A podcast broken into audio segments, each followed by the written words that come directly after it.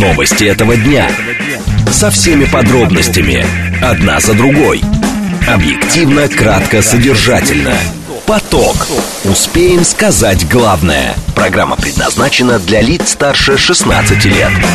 Радиостанция «Говорит Москва», среда, 30 августа, сейчас 16.06. Меня зовут Юрий Буткин, добрый день. Следим за новостями, обсуждаем главные темы этого дня. Смотрим, как едет город, все в прямом эфире. Вы слушаете и смотрите нас либо в телеграм-канале «Радио говорит МСК», либо на YouTube-канале «Говорит Москва», либо в социальной сети ВКонтакте. В движении. Смотрим, как едет город. В эти минуты 4 балла. В 5 часов вечера нам обещают 5 баллов. В 6 часов вечера 6 баллов. Ну и, как вы понимаете, в 7 вечера а в городе сегодня по прогнозам 7-бальные пробки. Главные проблемы, которые уже сейчас видны, это юго-восток МКАДа. Э, там в районе Белой дачи. Ни в ту, ни в другую сторону нормального движения сейчас нет. Это северо-запад МКАДа, точнее, почти северо-запад. Это пересечение МКАДа и э, Новой Риги. Причем сегодня я бы хотел обратить внимание, что по Новой Риге Риге очень сложно въехать в Москву. Там многокилометровая пробка. Многокилометровая пробка на подъезде к Ленинградке, внешний МКАД в данном случае. И еще, э, тоже не каждый день такое бывает,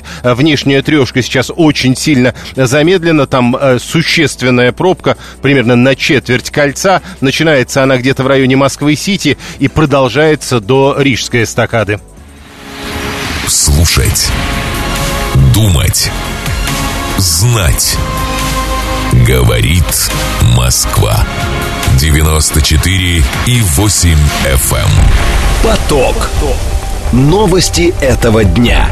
Две темы обсуждаем в ближайшие 20 минут. СМИ заявляют об отказе России расследовать крушение самолета Пригожина под Тверью по правилам ИКАО. Чем это чревато для Российской Федерации? Первая тема. Вторая тема. Минздрав выдал разрешение на исследование обновленного спутника Лайт. Что значит исследование обновленного спутника Лайт? Означает ли это, что к новому сезону э, новая прививка готова? Не будет разговора об этом минут через 10. Срочное сообщение. Около 400 военных Франции находятся в Габоне. Захват власти власти на их работу не повлияло. Об этом пишут сейчас информационное агентство, ссылаясь на западные средства массовой информации. Э, премьер Мишустин запустил подмосковную подстанцию Пахра после э, масштабной реконструкции. Об этом пишет агентство РИА Новости. Ну и еще э, в шахматах проблемы трансгендеров нет и, и не будет. Это заявление исполнительного директора Федерации шахмат России Александра Ткачева. Поток.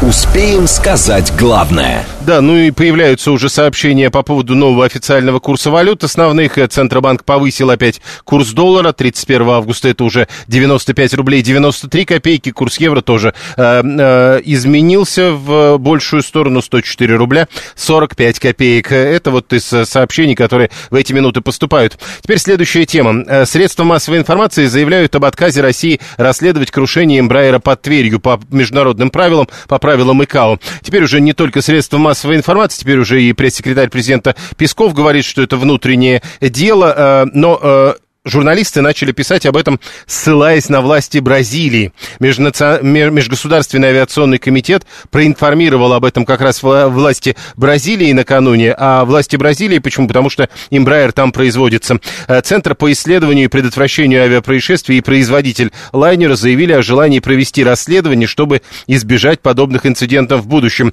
Согласно пункту 13 правил Международной организации гражданской авиации, если ЧП случилось на внутреннем рейсе, международные нормы на него не распространяются. Напомню, это был действительно внутренний рейс, самолет, на борту которого глава Вагнера Евгений Пригожин летел, разбился в Тверской области 23 августа. СКР, Следственный комитет России, возбудил дело по статье о нарушении правил безопасности движения и эксплуатации воздушного транспорта. Владимир Попов, генерал-майор, заслуженный военный летчик России, кандидат технических наук. Владимир Александрович, здравствуйте. Приветствую вас. Скажите, э, как расценивать, во-первых, как часто такое бывает, что э, по поводу громких авиационных инцидентов та или иная страна заявляет, что это и внутреннее дело? Я думаю, что достаточно часто это бывает. И знаете, по каким причинам? Первое – это суверенное право того государства, чье воздушное судно э, попало в катастрофу, в авиакатастрофу, и чьи подданные там погибли. Это, в принципе, и логично все. И если кто-то будет говорить обратное, э, не верьте им только по той причине, что они скажут, что самолет был иностранного производства, но он у нас эксплуатировался. Если понадобится помощь для расследования производителя или э, других организаций международных, которые могут помочь нам в расследовании или дать экспертную независимую оценку, при необходимости мы можем их привлечь.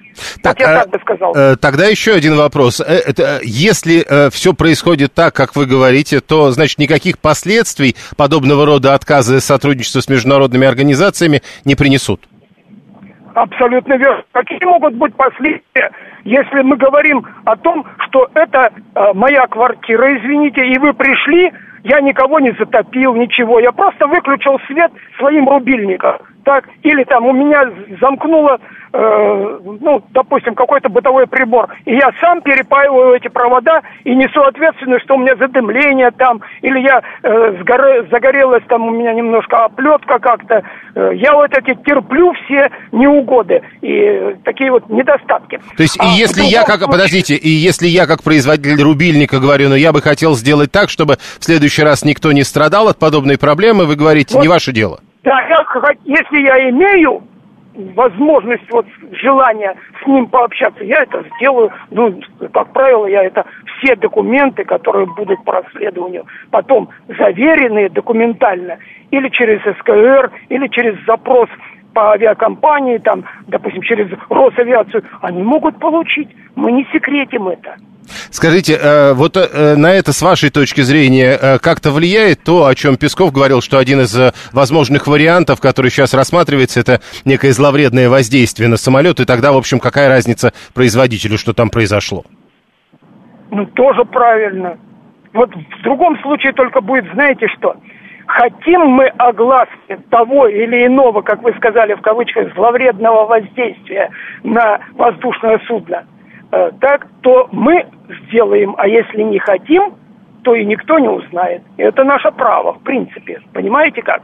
А вот другое дело, если мы заботимся о безопасности полетов вообще всех воздушных судов, и в частности этих марок производителя, то под каким-то э, соусом, мягко говоря, мы эту информацию им все равно предоставим. С вашей Если точки... это связано действительно с безопасностью эксплуатации данного воздушного судна и условий, в которые он попал, и которые являются действительно критичными для дальнейшего его развития и полетов, и, может быть, предупредить следующего э, такого же владельца или такого же эксплуатанта этого воздушного судна, чтобы не наступить на те же грабли, как русские говорят, мы это сделаем в обязательном порядке. Но э, вот э, отказ от сотрудничества с международными органами не чреват тем, что э, какие-то из международных авиакомпаний, которые еще летают над Российской Федерацией, могут побояться делать это в дальнейшем? Я думаю, что нет, у них ума хватит, что в принципе за безопасность э, пролета нашего воздушного пространства суверенного российского отвечаем мы полностью – и перед международным сотрудничеством, и перед ИКАО, и ИАТА, это международная организация гражданской авиации, например, и перед другими такими лицами, даже перед страховщиками, которые страхуют вот, э, воздушные суда, которые находятся в нашем воздушном пространстве. И мы от этого, э, значит, должны э, иметь ну, какой-то престиж даже, что в нашем воздушном пространстве летают смело, летают безопасно. И за это мы боремся тоже.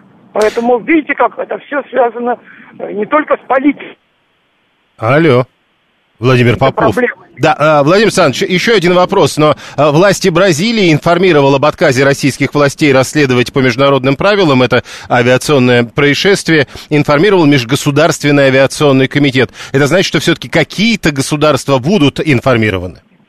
МАК. Безусловно, да. Имеет право наш МАК, это Межгосударственный авиационный комитет, этим заниматься.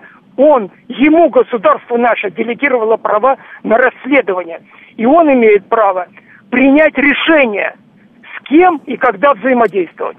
И я думаю, что э, политики в это э, ну, ввязываться, мягко говоря, и не должны, ну и, наверное, не будут. Понятно, в Межгосударственный авиационный комитет, как я понимаю, входит 12 государств бывшего Советского Союза. Да, это СНГ страны. Это уже в основном мы для них работаем и работаем достаточно эффективно уже более э, 25 лет.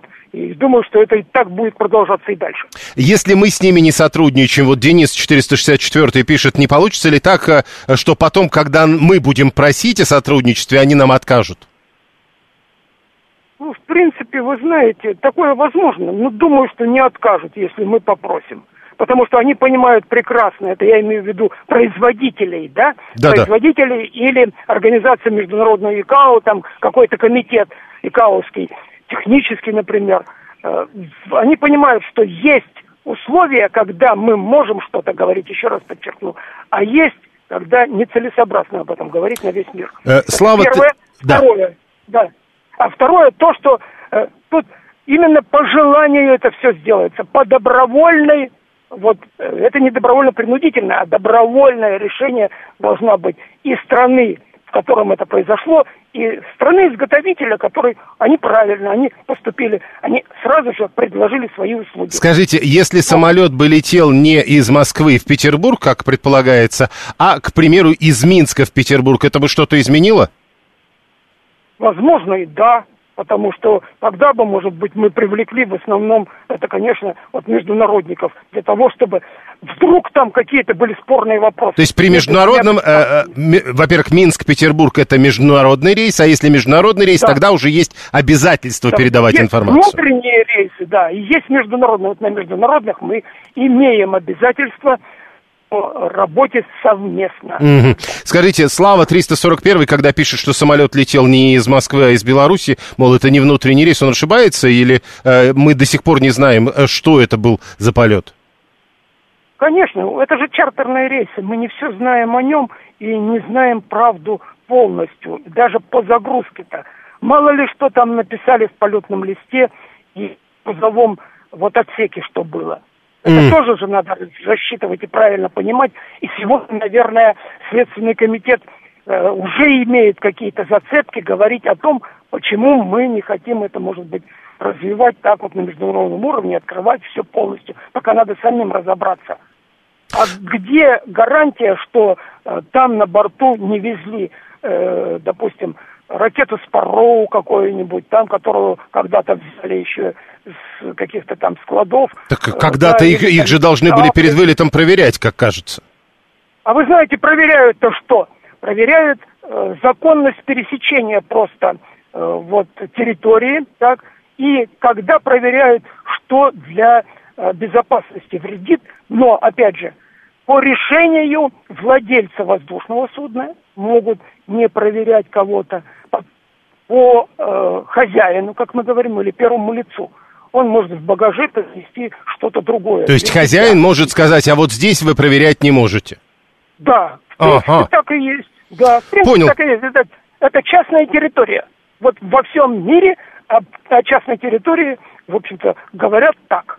И Спасибо. мы тоже этому поддерживаем. Спасибо. Генерал-майор Владимир Попов, заслуженный военный летчик Российской Федерации, кандидат технических наук, был с нами на прямой связи. Ирина 825 после разъяснения эксперта остается осадок. Почему отказано? Значит, есть что скрывать. Э, Или Виталий 618, может, по правилам это и правильно, может быть, но политически это благодатная почва для конспирологов, э, которые уверены, что Пригожина убрали. Денис Сотый говорит, что вещи дипломатов, например, вообще никогда не проверяют. Ну и 144 опять возвращает нас к тому, э, как расценивается вот это вот, э, в общем, законное решение не делиться информацией, когда оказыв- отказывают, появляются такие версии и домыслы, что даже не знаешь, что будет хуже для нашего имиджа.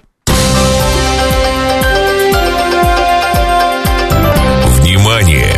Говорит Москва. 94 и 8 FM. Поток. Успеем сказать главное.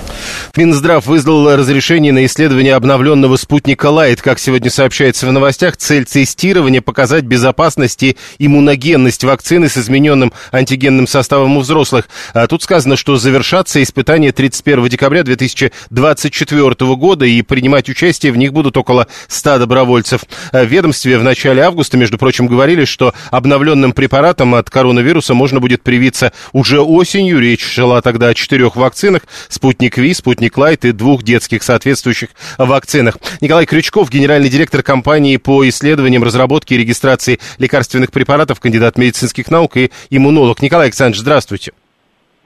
Э, Юрий, здравствуйте. Итак, э, вопрос. Э, если в начале августа нам говорили, что обновленным препаратом можно будет привиться уже осенью, а теперь говорят, что 100 добровольцев будут проверять до декабря 2024 года, это не взаимоисключающие новости? Ну, сказать сложно. На самом деле, а, с начала этого года были внесены изменения в постановление правительства номер 441.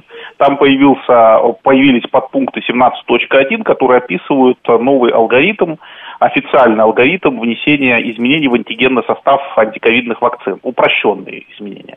Фактически этот алгоритм предполагает, что нужно провести некий ограниченный набор доклинических исследований безопасности и эффективности, как минимум там, видимо, на двух видах лабораторных животных, плюс э, специальное клиническое исследование с участием 50 здоровых добровольцев, э, которое не предполагает получение разрешения Минздрава на проведение этого исследования. Э, но при этом э, предполагается, что заявитель Э, даст гарантии Минздраву о том, что он инициирует э, исследование третьей-четвертой фазы вот этого нового, новой версии своей вакцины, э, и цель этих исследований будет изучить безопасность и эффективность. Тут я подчеркиваю слово эффективность. Вот, соответственно, мы сейчас видим а, полученное разрешение.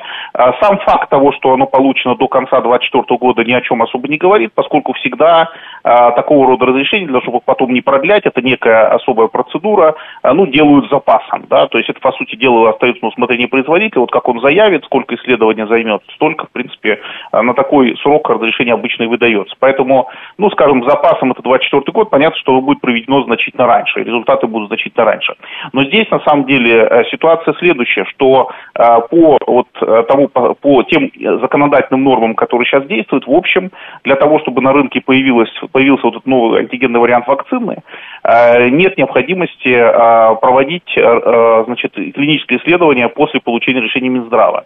Фактически, как мне кажется, что производитель мог провести доклинические исследования, это очевидно, и, возможно, уже провел клиническое исследование без решения Минздрава, предоставил соответствующие данные а, соответственно, в виде обременения, а, э, измени, внесения изменений на условиях, ему фактически было, видимо, рекомендовано сделать отдельное клиническое исследование 3-4 фазы, что, собственно, сейчас и произошло. А, в феврале 23 года, то есть этого года, в состав вакцин и Спутник Лайт, и Гамковид Вак, это Спутник Ви, были внесены изменения. Характер этих изменений мы не знаем, поскольку они являются, ну, в общем, не афишируются, что называется, но сам факт э, того, что эти изменения были, есть есть. Э, возможно, эти изменения заключаются как раз в том, что был, э, был э, одобрен вот этот новый антигенный вариант вакцин. Может быть и нет, это сложно сказать. То есть на самом деле здесь два варианта возможно. Возможно, что производитель пошел по наиболее ну, такому полному, серьезному пути, когда фактически новый антигенный вариант получит свое применение массовое только после получения результатов исследования вот, этой, вот этого сокращенного исследования 3-4 фазы, либо исследование 3-4 фазы будет проведено как бы в параллели и после после э, инициации его применения, так сказать, массового применения. Поэтому здесь оба варианта возможны. Какой конкретно в данном случае вариант, ну, мы точно не знаем, поскольку вся вот эта информация является, по сути, внутренней и остается между заявителем и Минздравом. Но э, у этого есть э, внешний оборот. Это люди, которые приходят э, вакцинироваться и которые, очевидно, захотят приходить вакцинироваться уже в ближайшее время. Насколько я понимаю, если мы говорим о сезонном характере вакцинации, то это должно начаться вот-вот. И тогда чем там будут колоть, я не понимаю. Ну вот, э, собственно говоря, если мы говорим про сейчас, сказать сложно. Если вы бы задали вопрос, скажем, относительно там ноября, может быть, декабря месяца, то я бы, скорее всего, склонялся к варианту, что уже появится и будет использоваться новый антигенный вариант вакцины. Сейчас сложно сказать, потому что мы не знаем, каким путем производитель фактически этот новый антигенный вариант а, на рынок выводит. Другое дело, что разговоры об этом официальные, в том числе сообщения от Института Гамалея, они а, появляли, начали появляться еще в конце прошлого года. Потом была череда сообщений, если я правильно помню, в феврале уже этого года. Так что, в общем, на самом деле, это давно обсуждаемая и давно, и вещь, которой давно занимается Институт Гамалей. Поэтому то, что антигенный вариант существует, здесь ничего удивительного нет. То, что прошел до клиническое исследование, это точно. А, прошел ли он а, вот э, специальное сокращенное клиническое исследование без получения решения Минздрава, сказать сложно, поскольку, еще раз повторяю, эта информация является закрытой. Хорошо, если а, мы, кстати, говоря... Э, э, подождите, если мы исходим хотя бы из того, что исходный вариант спутника Лайта и спутника Ви был проверен на большом количестве людей, мягко говоря, и хотя бы с этой точки зрения в части безопасности можно быть уверенными, вот это видоизменение вакцин может привести к чему-то опасному? Э, по всей видимости нет, поскольку подобные э, типы вакцин, аденовирусные векторы, также уже подвергаются изменениям. На самом деле, э, правда, в меньшем объеме, чем МРНК-вакцины и вакцина Нововакс, это рекомендантная вакцина. Те уже фактически с сентября этого года получили третий антигенный вариант. Я напомню, что в России вот до сих пор мы ждем вот и разговариваем с вами о втором антигенном варианте. Там речь идет уже о третьем антигенном варианте, уже фактически дата выхода известна. Вот, поэтому нет, с точки зрения безопасности я никаких сюрпризов не жду. А что можно ждать с точки зрения эффективности? И вот, кстати, это ответ на вопрос, а стоит ли даже в случае, если у нас там будут на рынке а, не измененные, не новые, а старые антигенные варианты вакцин, стоит ли вакцинироваться? А, я жду повышения эффективности восстановление его до очень до высоких уровней в отношении COVID-19 инфекции любой степени тяжести. Вот это, я думаю, будет максимальный прирост эффективности в случае внедрения нового антигенного варианта вакцин. В, также в значительной степени изменится, возможно, появится какая-то слабая эффективность, сейчас ее нет, в отношении заражения, ну, а эффективность в отношении предотвращения тяжелых случаев госпитализации смертей изменится значительно меньше, то есть увеличится значительно меньше, поскольку там резервов меньше, и даже существующие, в кавычках, старые, текущие антигенные варианты вакцины, они обеспечивают хорошую защиту от госпитализации, от а, тяжелого течения COVID-19 и от смертей. Поэтому с этой точки зрения прям большого прироста не жду. А вот прироста с точки зрения предотвращения легких случаев заболевания, наверное, как раз и будет э, той самой овчинкой, которая, собственно, выделки, наверное, в этом случае стоит. Это потому, что люди продолжают вакцинироваться или потому, что люди в большинстве своем либо вакцинировались, либо переболели, и уже их организмы знают, что с этим вирусом делать? Да, но речь идет об использовании уже вакцин в качестве бустерных, да, то есть усиливающих, не формирующих, а усиливающих специфический иммунитет. В данном случае даже старые антигенные варианты вакцин, они э, вполне способны защищать от э, новых инфекций, но единственное, что, конечно, здесь речь идет в первую очередь о тяжелых инфекциях, госпитализациях и смертей. Почему? Ну, потому что вирус-то меняется, но он же меняется не полностью, и тот иммунитет, который вырабатывает в отношении старых антигенных вариантов э, вируса, он по-прежнему остается актуален, просто несколько слабее работает, поскольку часть антигенных последовательностей, да, она просто поменялась, но часть угу. остается, большая часть Вопрос. А, наш слушатель 141, 144 пишет, я переболел в 21 году, был вакцинирован, ну и клеточная память-то осталась. То есть человек, который э, переболел в 21 году, потом вакцинировался в 23-м, должен вакцинироваться снова? Нет, если речь идет о вакцинации, э. Э, если предыдущая вакцинация или заболевания были менее чем полгода назад, то нет. Если, если мы говорим в прошлом полгода, году. Нет, если говорим в прошлом году, безусловно. Значит, на клеточную память, то, что сам факт, что клеточная память существует, это правда. Она сохраняется годами, много лет.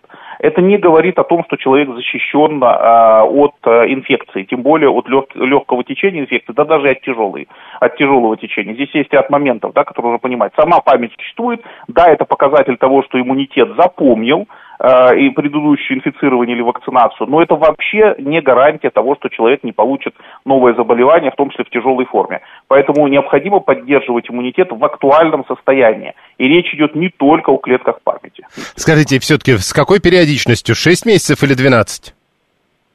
Я бы сказал так, что сейчас э, для групп риска, а также людей, которые контактируют с людьми из групп риска, это, конечно, 6 месяцев, э, желательно не больше. Для тех людей, которые считают, что они не относятся к этим двум категориям, ну, может быть, срок, может быть, и не имеет, естественно, да, каких-то особых угу. да, показаний, то в этом случае срок может быть чуть выше, но год это слишком оптимистичный срок. Э, Все равно срок должен быть меньше. Чем Спасибо. Николай Крючков, генеральный директор компании по исследованиям, разработке и регистрации лекарственных препаратов, иммунолог и кандидат медицинских наук. Ждем вспышку экспертов по вакцинации, пишет 530-й, как будто на два года назад перенесся, пишет он. А, на самом деле вы просто отходили на два года, ничего в этом смысле не менялось. Хотя 587 пишет, а что еще есть кто-то, кто вакцинируется, и 341, который написал, это вообще неинтересная тема, ведь колоться никто не заставляет. Прямо сейчас новости, потом реклама, потом продолжим. Новости этого дня. Со всеми подробностями. Одна за другой. Объективно, кратко, содержательно. Поток. Успеем сказать главное. Продолжаем. 30 августа, среда, 16.36. Меня зовут Юрий Буткин. Я смотрю на э, карту московских пробок и на то, какие средние скорости э, сейчас в Москве. Для личного транспорта э, 50 км в час, для такси 47 км в час. Наземный транспорт с учетом остановок передвигается со скоростью 30 км в час. Следим даже за этим. Следим за новостями, обсуждаем главные темы. Все в прямом эфире. СМС-портал плюс семь девятьсот двадцать пять четыре восьмерки девяносто четыре восемь. Телеграмм говорит МСК. Бот звонить можно по номеру 7373948. 530 обратил внимание, как я начинал выступление. Говорит, ведущий поломался. Ну, хотя бы с кресла не упал. В движении. А, Что происходит на московских дорогах? 5 баллов прямо сейчас, 5 баллов нам обещают в 5 вечера, потом 6-бальные пробки в 6 вечера и 7-бальные в районе 19 часов. Главные проблемы это третье э, кольцо между э, Савеловской и Рижской эстакадами, причем э, внутреннее кольцо останавливается где-то э, в районе Звенигородки еще, и так до Рижской эстакады, Э, и это было полчаса назад, а вот на внешнем кольце, судя по всему, сейчас только собираются какие-то проблемы. Получается, э, до Ленинградки вам стоять, вы где-то в районе Рижской эстакады в эту пробку попадете, и, и скорость движения там уж совсем маленькая. По-прежнему большая пробка на Новой Риге при приближении к Московской кольцевой автодороге, то есть при движении в город. И э, по-прежнему э, серьезная пробка в том же районе на внутреннем КАДе. Начинается эта пробка где-то в районе э, Рублевки. Нет, э, боюсь, что где-то в районе Молодогвардейской улицы, как обычно, но сегодня не до Волоколамки, а по сути до пересечения с Ленинградкой. Слушать. Думать. Знать. Говорит Москва. 94 и 8 FM. Поток. Новости этого дня.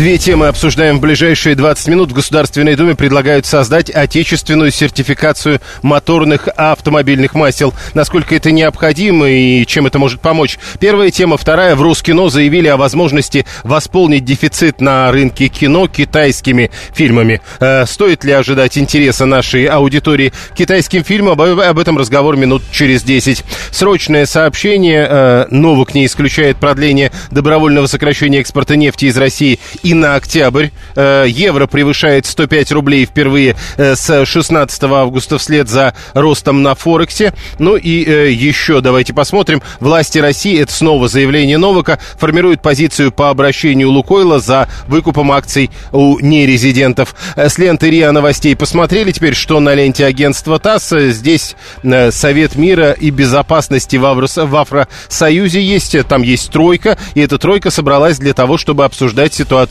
в Габоне. Поток.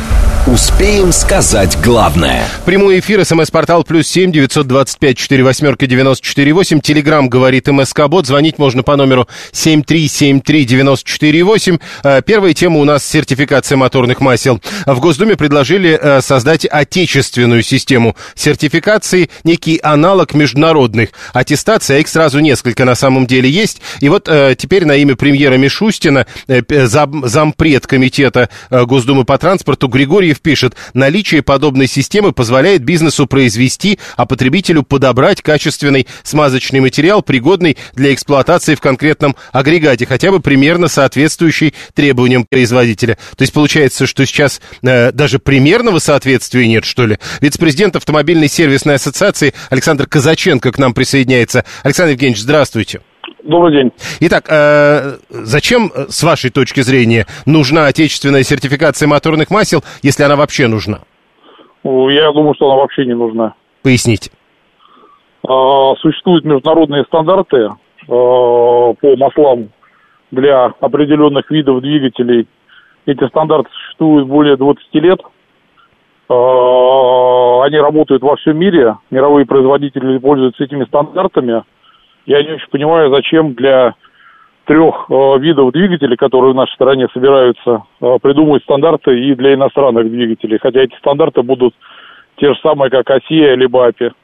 Скажите, но э, сейчас есть, вот в свое время, э, начали в прошлом году, по-моему, эти разговоры пошли, в свое время появились разговоры о том, что, мол, э, с уходом э, мировых брендов э, наши отечественные масла э, стали не те, э, прежде всего за счет каких-то неправильных присадок. Вот, например, 13-й тоже пишет, то есть э, таким образом в нашей Госдуме хотят эти китайские присадки просто сертифицировать? Ну, китайскими присадками на самом деле пользуются все уже э, более года. Э, все присадки в масла, а также масла попали во второй, в третий пакет санкций. Э, то, что у нас продается, это все через э, объездные дороги, через серые схемы и параллельный импорт завозится. Напрямую работаем мы сейчас только с Южной Кореей, которая сюда отправляет нам масла. А то, что сейчас наши производители разливают у себя, ну, скажем так, масла C2, C3, Э, абсолютно нормальные рабочие и присадки, и э, китайские, там часть корейских присадок используется, европейских практически нету.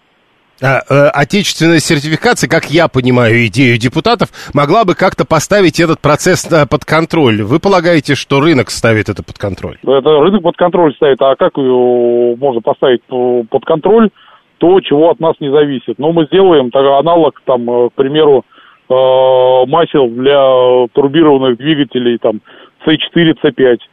Э, назовем его э, по-своему как-то там, я не знаю, там... АБЦД, ну да.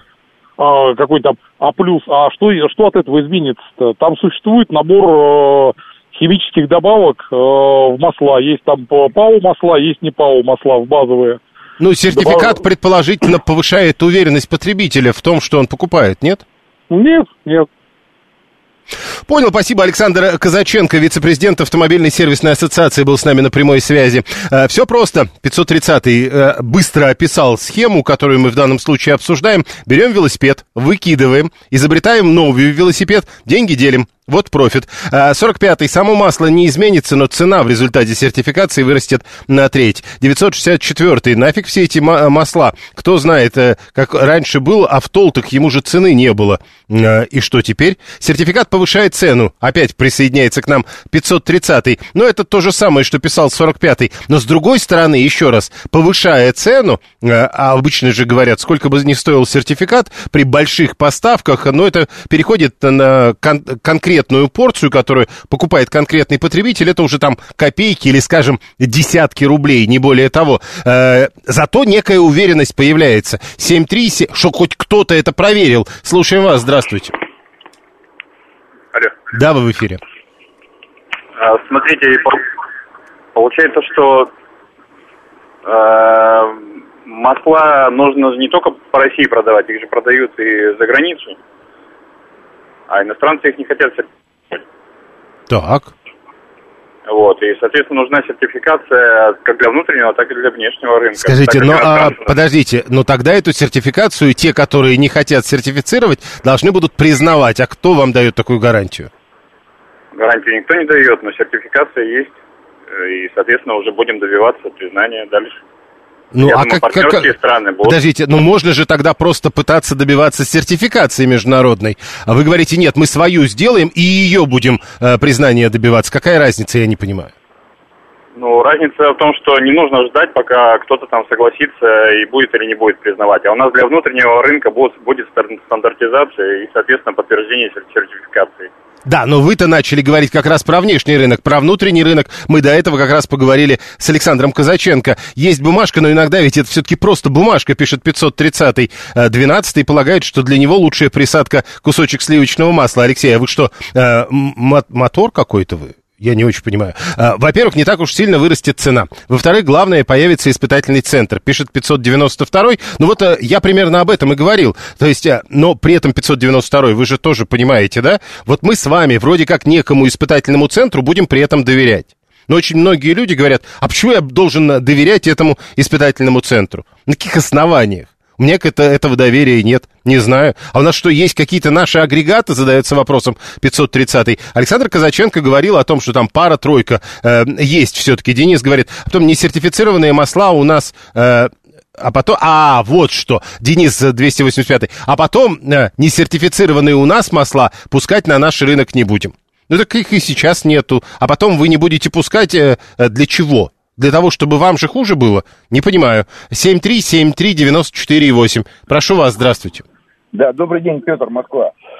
А, а декларации, сертификации у нас же э, как бы внутри России отменены, отменены сейчас. Как быть с этим? Не знаю, здесь в данном случае говорят о... Э, не, подождите, здесь говорят о системе сертификации, а неважно, добровольная или обязательная она. Спасибо.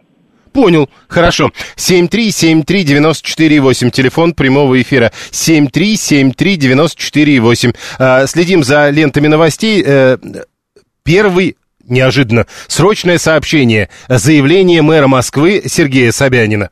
Что дальше?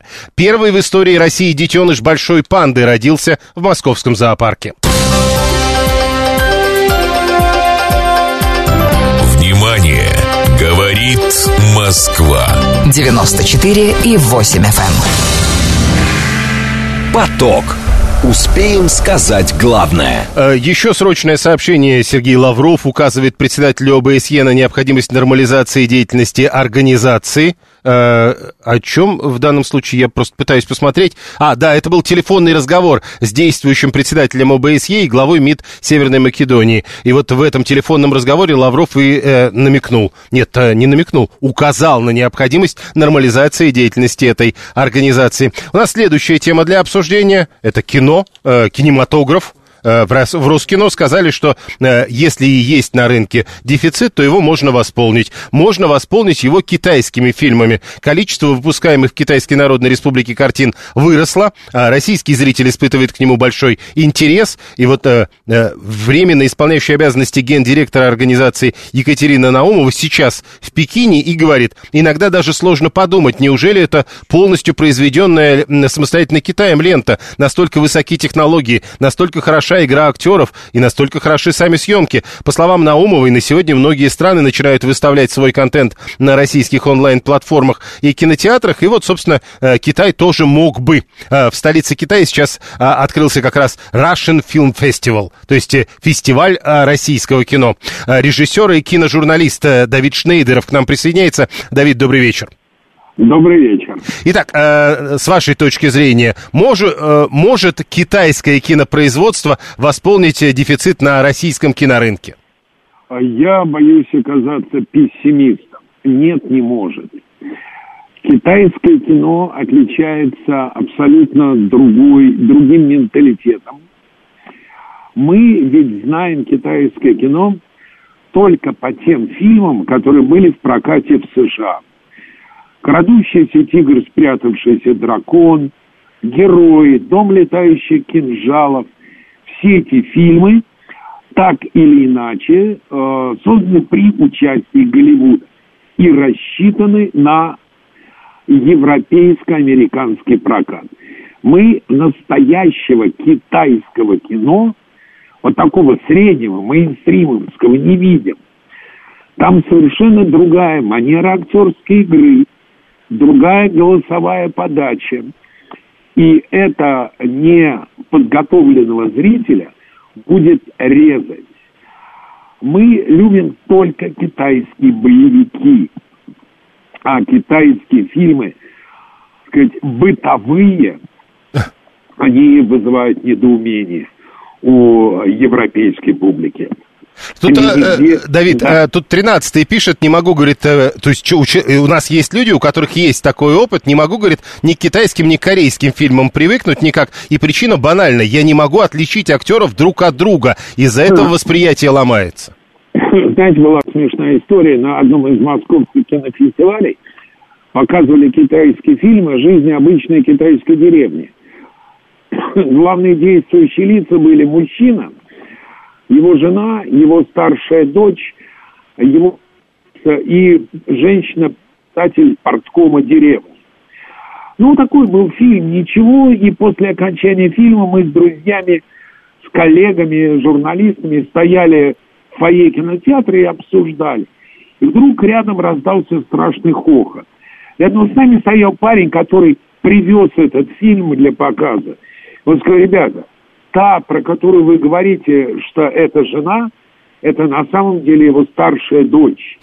Та, про кого вы думали, что это его любовница, это на самом деле председатель порткома. Они действительно одинаковые, так же, как мы для них одинаковые. Поэтому абсолютно ваш слушатель прав. Я, кстати, хочу порекомендовать людям, которые сейчас слушают э, и любят кино, в воскресенье в 11 утра присоединиться к слушателям программы «Синемания», которая будет выходить еженедельно на радиостанции «Говорит Москва». Так что, если вам интересно кино, милости просим. Еще вопрос. Слава 341 пишет, а, а, нам, на, нам надо знать культуру, чтобы а, реально воспринимать это кино. Но дальше. У Джеки Чана даже фильмы и то были адаптированы для европейцев. То есть они снимают специальное свое кино, но адаптированное к европейскому зрителю. К европейскому и к американскому. Если вы обратите внимание, и, э, то в титрах героя Джеки Чана зовут везде по-разному. Но э, в, в кино его везде зовут Джеки. Потому что его китайское имя выговорить невозможно. Его везде зовут Джеки. Поэтому, конечно, фильмы адаптируют под американский прокат безусловно. Тогда еще одно. 530 пишет, а что, где Болливуд? Нам же в прошлом году говорили, что именно он займет освободившееся место. А я бы добавил тогда, а, можно уже что-то говорить и про Болливуд, и про турецкие сериалы, которые уж точно пытаются занять опустевшее место. А, могут пытаться занять кто угодно. С Болливудом ровно та же история, что и с китайским кино. Болливуд – при том, что это вторая кинематография в мире. Кстати, вы знаете, в какой стране мира производится в год фильмов больше всего? Вы сейчас будете удивлены. В Нигерии. Ой. В Нигерии. На втором месте Болливуд, на третьем только США. Так вот, Болливуд в основном рассчитан для внутреннего применения. Это кино внутреннего употребления, кино рассчитанное исключительно на национального зрителя. Они даже не заботятся о зрителях других стран. Им не интересно. Они собирают огромный рынок за счет внутреннего проката.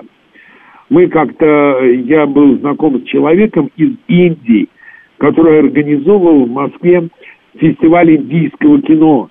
И в одном из фильмов играл один из ведущих индийских актеров – я у него спросил, можно ли этого актера привести в Москву. Он засмеялся и сказал, Тома Круза привести дешевле. Это все за счет внутреннего кинопроката. То же самое. Кино рассчитано на внутреннее потребление. Поэтому, к сожалению, пока нет перспектив для замены Большого Голливуда. Спасибо. Давид Шнейдеров, режиссер, киножурналист и с этого воскресенья ведущий одной из программ в эфире радиостанции «Говорит Москва». «Синемания» по воскресеньям с 11 до 13. 7373948, телефон прямого эфира. Слушаем вас, здравствуйте. Здравствуйте, меня зовут Анна. Я понимаю, сравнивать, конечно, нельзя, но я в свое время видела два китайских фильма. В смысле, за всю свою жизнь я видела только два китайских фильма, оба конца 50-х. Ну, или середины. Один про китайчонка мальчика Ли, который работал на рисовых полях и разговаривал с рисовыми зернышками. Это было что-то страшное. А второй мелодрама про любовь. Он любит ее, она любит другого, потом они опять любят друг друга. Ничего более нудного я в своей жизни не видела. Вот честное слово, как не заснула, не знаю. Но, по-моему, спала, спала ползала. Смотрела, как сейчас, по-моему, в кинотеатре Москва был такой на Маяковке. Поэтому я на китайские фильмы не пойду и смотреть их не буду. Тут, Понял. Тут, Понял, спасибо. Э, смотрел китайские фильмы, это хуже, чем индийские. В индийских хоть поют, от китайских хочется спать. 535-й как бы в продолжении спича Анны. 7373948, Я смотрю наши сериалы, мне кажется, что мы снимаем вполне годно, ну хотя бы понятен и близок юмор. Э, Витя, э, может быть, вполне годно, но, видимо, не хватает на этот рынок. На то количество онлайн-кинотеатров, на то количество зрителей, в конце концов. 530-й я, говорит, смотрел «Битву у Красной скалы» про Троицарствие, и пошло тяжело, но тут историю надо знать. И он же говорит, вот интересно, а если китайцам «Любовь и голуби» показать, они что об этом фильме скажут? Слушаем вас, здравствуйте. Алло, здрасте. Прошу. Вы знаете, я просто в продолжении Анны смотрела фильм китайский в пять лет в кинотеатре «Москва». Называлась «Седая девушка».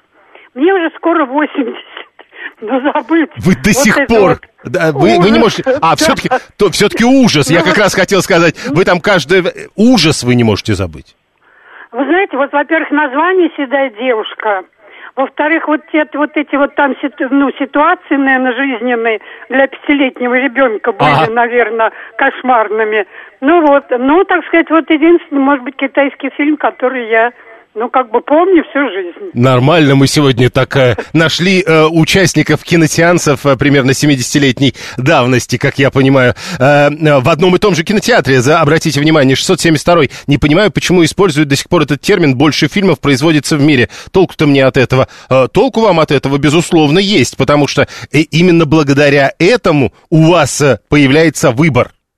Э, Давайте уже Бразилию с Аргентиной. Мы же их когда-то смотрели, пишет 800-й. 7373948, телефон прямого эфира. И, кстати, возвращаясь к Давиду Шнейдерову, который э, рассказывал нам только что, видите, нам надо что-то повнимательнее присмотреться к нигерийскому рынку сериалов. Слушаем вас, здравствуйте. Добрый день, Михаил Москва. Ну, во-первых, очень рад, что Давид вернулся на радио ваше, потому что раньше он был с чудесными передачами на русской службе новостей. А насчет китайских фильмов, э, ну, вот эти вот воспоминания о древних фильмах, ну, вспомните самые первые фильмы э, этого самого нашего любимого Джеки Чана, они же тоже просто смешные и достаточно нудные. Э, Ну, нет, это просто сравнивать. другое время, конечно. Да, это совершенно другое время. Я совершенно случайно посмотрел, по-моему, вторая часть э, китайского боевика «Битва за озеро». Я был поражен, он, конечно, длинный, и там, конечно, и мораль читают, правда, ее сейчас читают везде, и в Голливуде тоже. Но Голливуд отдыхает. Фильм совершенно потрясающий, мощные Э, планы. э, Давайте за- еще раз подчеркнем, на чем Голливуд отдыхает. Как называется фильм? А, значит, «Битва за озеро» или «Битва на озере». Вот. Битва за Э, озеро, Иван 285 вас поддерживает, обе части, говорит огонь. Да, да, причем если вы посмотрите, ну понятно, что его смотрели, то есть у него сборы в одном Китае там сумасшедшие, то есть сами китайцы его смотрели, но и в мире так неплохо. И, и экшен, и, и, значит, сам сценарий и все остальное, то есть, причем я даже начал смотреть не сначала, но оторваться было невозможно. Так что все-таки, ну, практика критерий истины. Давайте посмотрим и сделаем свой вывод о нынешнем китайском кинематографе на современных примерах. А, Главное начать. Действительно, 7373948, телефон прямого эфира. А, э, Фильм, кстати, 2021 года, китайский. И там интересно, это почти миллиард долларов сборов. 7373948. Слушаем вас. Здравствуйте. Здравствуйте. Я как раз хотела сказать по поводу дам. Мне 75 лет, но я смотрю с таким удовольствием все эти китайские сериалы. Это что-то потрясающее. А где вы их смотрите? Историчес- На пиратских сайтах, А. которые очень популярны. Я И понял. знаете, Э, есть это что потрясающе. Это Ну, потрясающе. хоть одно название. интересно. э, Вот мы «Битва за А, озером». Альянс советников. Это исторический. Альянс советников, запомним, э, для того, чтобы понять. Алена пишет, что есть э, китайский фильм «Бабушка», он про нас смотрела в 90-е по телевизору глубокой ночью. Интересно. Дальше. Может, они начнут адаптировать под наш рынок фильмы, пишет 719 Ну да, китайский рынок, напомню, там примерно полтора миллиарда, да, они ради российского рынка на 140 или 150 миллионов гипотетических зрителей, конечно, что-то адаптировать начнут. Что-то поменялось в индийском кино за те же 30 лет. Если раньше актеры были в национальных костюмах, то теперь женщины одеваются как дорогие эскортницы, а также поют и пляшут, как это было. Ну, вот, собственно, видите, оказывается, есть э, китайский рынок, есть фильмы, которые э, есть смысл посмотреть для того, чтобы понять, как они будут восполнять дефицит на нашем кинорынке. Далее новости.